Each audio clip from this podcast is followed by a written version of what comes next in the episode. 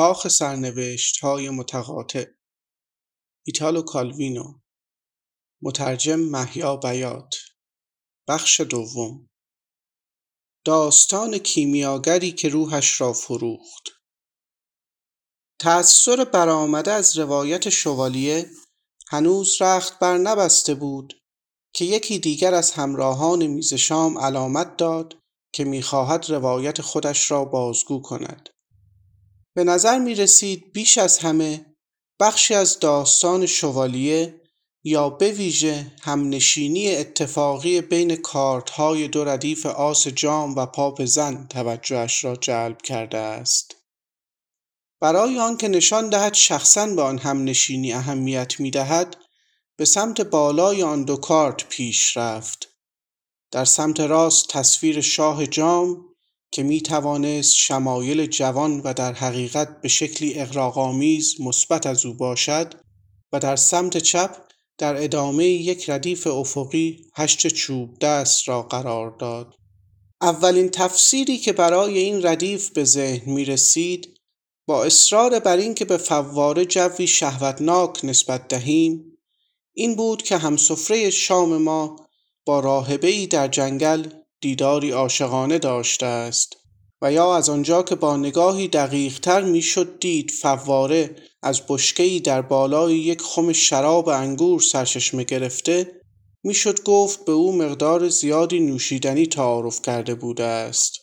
اما چهره خیره و افسونگر مرد به قدری غرق در فکر و خیال به نظر می رسید که نه تنها شهوات جسمانی که حتی قابل چشم پوشی ترین نیازهای شخصی در غذاخوری ها و سرداب ها هم باید از آن زدوده می‌شد.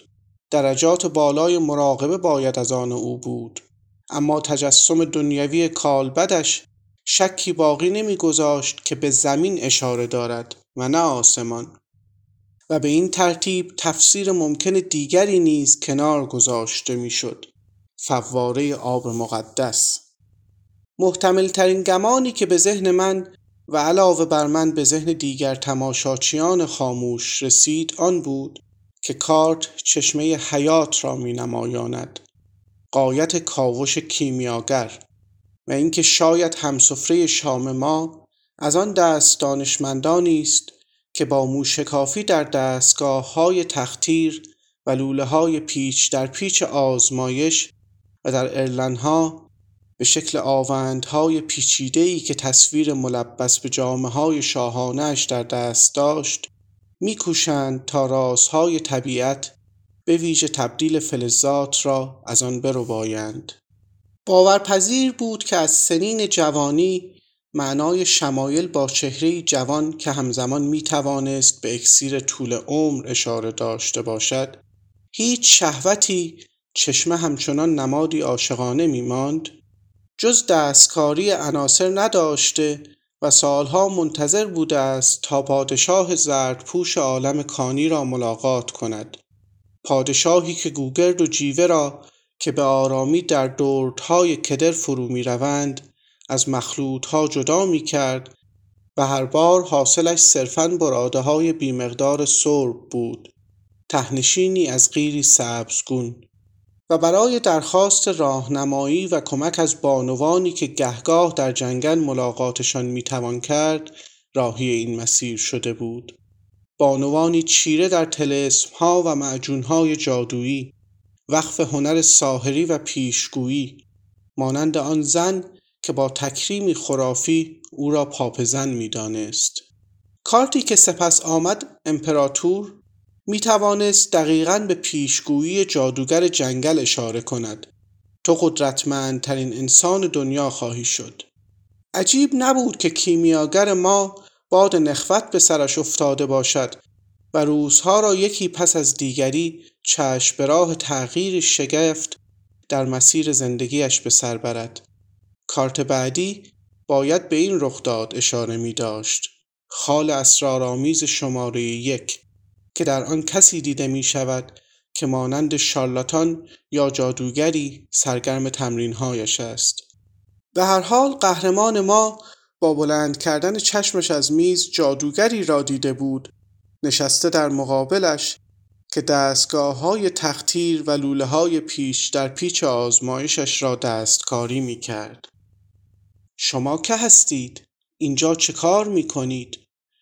جادوگر با اشاره به تنگی شیشهای روی شعله گفته بود تماشا کن چه می کنم. نگاه درخشانی که همراه ما در میز شام با آن هفت سکه را آنجا پرتاب کرد درباره چیزی که دیده بود شکی باقی نمیگذاشت. درخشش تمام معادن مشرق زمین که در برابر او گشوده شده بود. باید از جادوگر پرسیده باشد می توانی راز زر را به من بگویی؟ کارت بعدی دوی سکه بود. نشانه یک مبادله. به نظر می رسید یک خرید و فروش یک داد و ستد. ملاقات کننده ناشناس باید در جواب گفته باشد می فروشمش. در ازایش چه می خواهی؟ پاسخی که همه پیش بینیش می کردیم این بود. روحت. اما دربارهش مطمئن نشدیم تا زمانی که راوی از کارت دیگری پرده برداشت و قبل از آن کمی درنگ کرد در حالی که شروع می کرد ردیف دیگری در جهت مخالف بچیند و آن کارت شیطان بود. یعنی او در آن حق باز شاهزاده پیر همه در هم آمیختگی ها و ابهام ها را باز شناخته بود.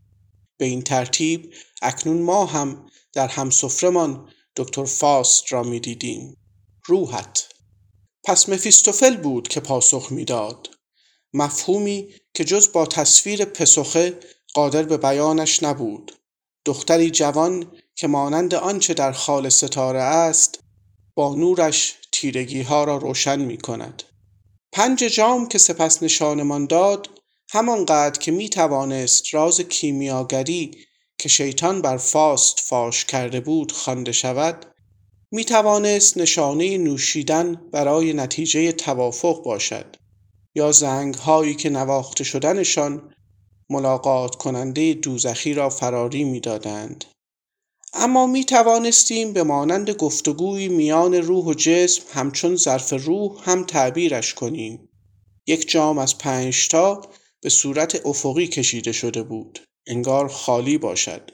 فاست می توانست پاسخ داده باشد روح و اگر روحی نداشته باشم شاید تنها برای یک روح نبود که مفیستوفل خودش را به سختی میانداخت به فاست می گفت بازر شهری خواهی ساخت و روح تمام شهر است که من در ازایش می خواهم. معامله انجام شد. حالا شیطان با ریشخندی که به زوزه میمانست می توانست به راحتی ناپدید شود. ساکن قدیمی های کلیسا خو گرفته به اندیشه و تأمل لانه گزیده روی ناودانها و گستره سقفها می‌دانست که شهرها روحهایی چشمگیرتر و ماندگارتر از تمام مجموع ساکنانشان دارند. حالا تفسیر کارت چرخ و فلک بخت باقی می ماند پیچیده ترین تصویر بین تمام بازی های تاروت. شاید می‌خواست به سادگی بگوید آینده به سود فاست رقم خورده بود. اما این توضیح برای روش روایت همواره در لفافه و کنایی کیمیاگر زیاده از حد واضح بود. در عوض این فرض صحت میافت که دکتر مالک راز شیطانی برنامه بزرگی در سر داشته باشد. تمام چیزهای تبدیل پذیر را به زر تبدیل کند. چرخ خال دهم به معنای واقعی کلمه چرخ های درگیر در آسیاب بزرگ مطلا را نشان می‌داد. سازوکار عظیمی که کلان شهر ساخته شده از فلزات ارزشمند را ترقی بخشیده بود و های انسانی در سنین مختلف در حال هل دادن چرخ آنجا بودند تا به خیل مردمی اشاره کند که میدویدند تا دستی در برنامه داشته باشند و سالهای عمرشان را شب و روز برای به چرخش درآوردن چرخ دنده ها صرف کنند این تفسیر تمام خصوصیات مینیاتور را بر نمی شمرد. برای مثال گوشها و دمهای حیوانگونه ای که بعضی از موجودات انسانی چرخاننده با آن آراسته شده بودند اما بستری فراهم می آورد تا کارتهای جام و سکه بعدی به مسابه پادشاهی فراوانی که ساکنین شهر طلایی در آن قوتورند خوانده شوند دایره های زرد ردیف شده شاید آسمان خراش های دوقلوی طلایی را به ذهن متبادر می کرد که در خیابان های کلان شهر پهلو به پهلوی هم قرار می گرفتند. اما ارزش توافق شده چه وقت از طرف معاهده دریافت می شد؟ دو کارت پایانی داستان را راوی اول روی میز قرار داده بود. دوی شمشیر و اعتدال. در دروازه های شهر طلایی نگهبانان مسلح راه را به روی هر کس که قصد ورود داشت میبستند تا دسترسی معمور دریافت هزینه را با پاهای چنگال مانند که خودش را به هر چهره ای در می آورد مسدود کنند. و نیز اگر دختر ساده مانند آن که در کارت آخر بود نزدیک شد نگهبانان به او فرمان ایست بدهند. بیهوده دروازه هایتان را بسته اید این پاسخی بود که می‌شد از بانوی آباور انتظار داشت. من به خوبی خود را از ورود به شهری که سراسر از جنس فلز بیروح است برحذر می دارم. ما ساکنان آنچه سیاله است فقط عناصری را می بینیم که در سیلانند و در هم می آمیزند. آیا از نیمفهای آب بود ملکه الفهای هوا فرشته ای از آتش مذاب مرکز زمین در کارت چرخ و فلک بخت با خوب نگریستن شاید جانوران مسخ شده فقط اولین مرحله از دگردیسی انسان به نباتات و سپس کانی ها بودند. ساکنین شهر باید پرسیده باشند. از آن داری که روحمان به دست شیطان بیفتد؟ نه. چرا که روحی برای دادن به او ندارید.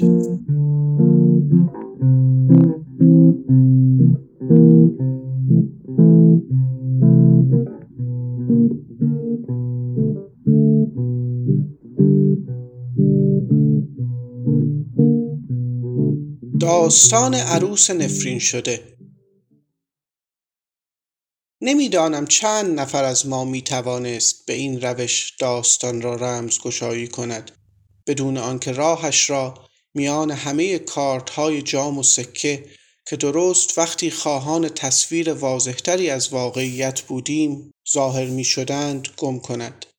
قدرت برقراری ارتباط راوی راضی کننده نبود. شاید چون ادراکش بیشتر به سمت سختگیری های انتظایی گرویده بود تا بدیهیات تصاویر. به هر ترتیب ذهن بعضی از ما منحرف شد.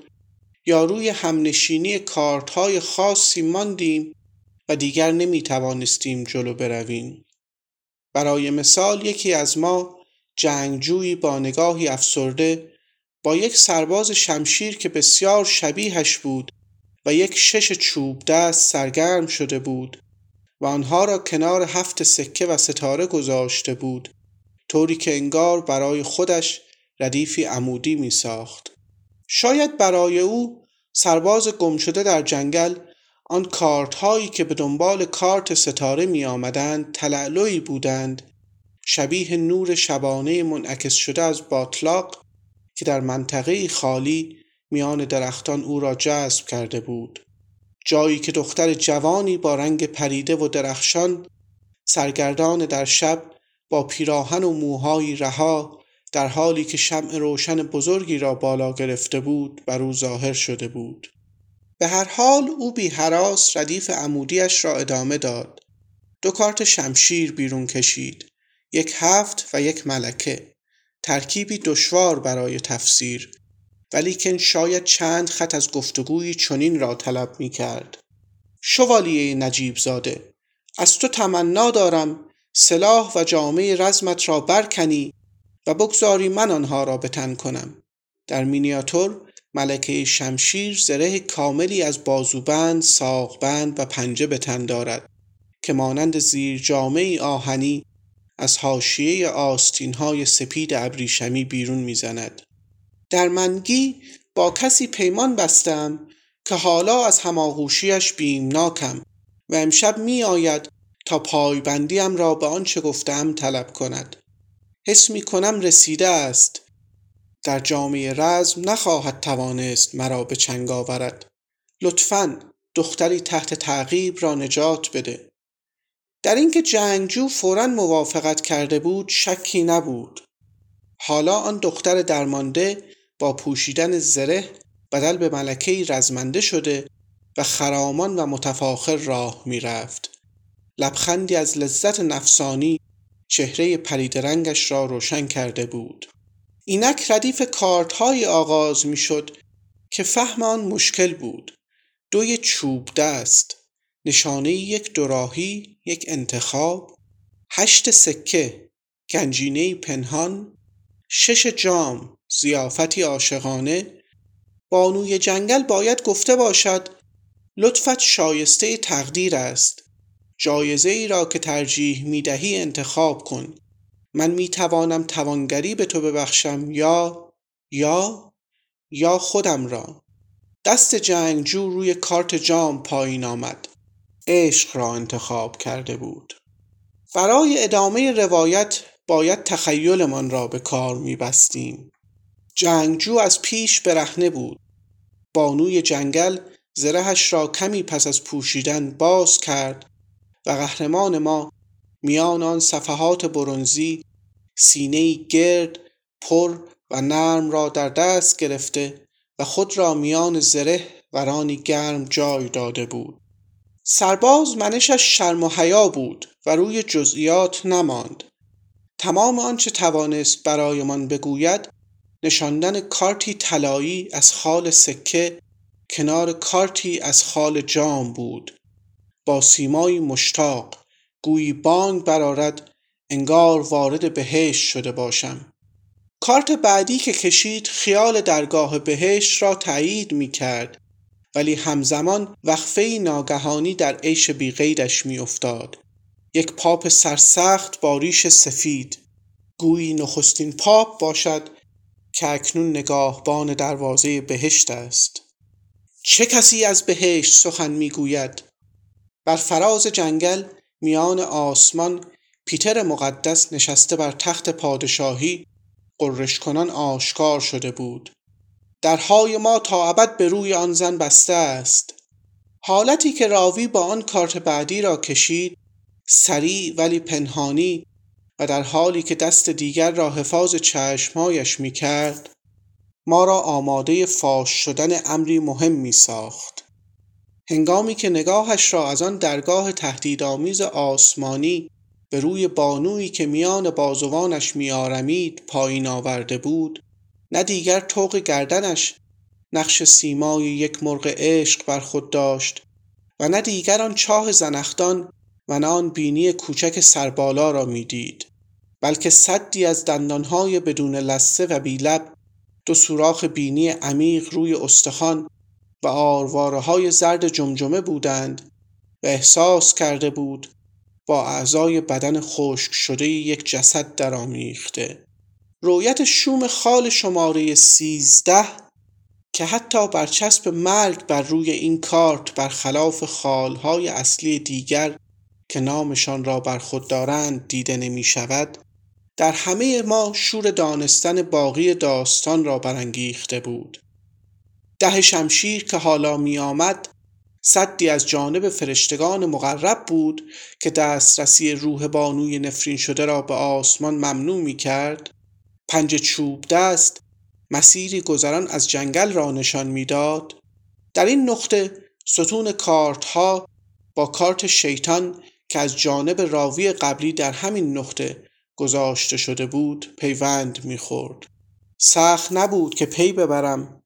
نامزد وعده داده شده ای که عروس موعود در گذشته آنچنان از او در حراس بود از میانه جنگل نمایان شده بود. بیالزباب حی و حاضر بانگ برآورده بود. زیبای مغرور من دست یازیدن به کارتهایت به پایان رسیده است. تمام سلاحها و جامعه های رزمت چهار شمشیر برای من دو سکه هم نمی ارزند دوی سکه. و یک راست به درون زمین برده بودش.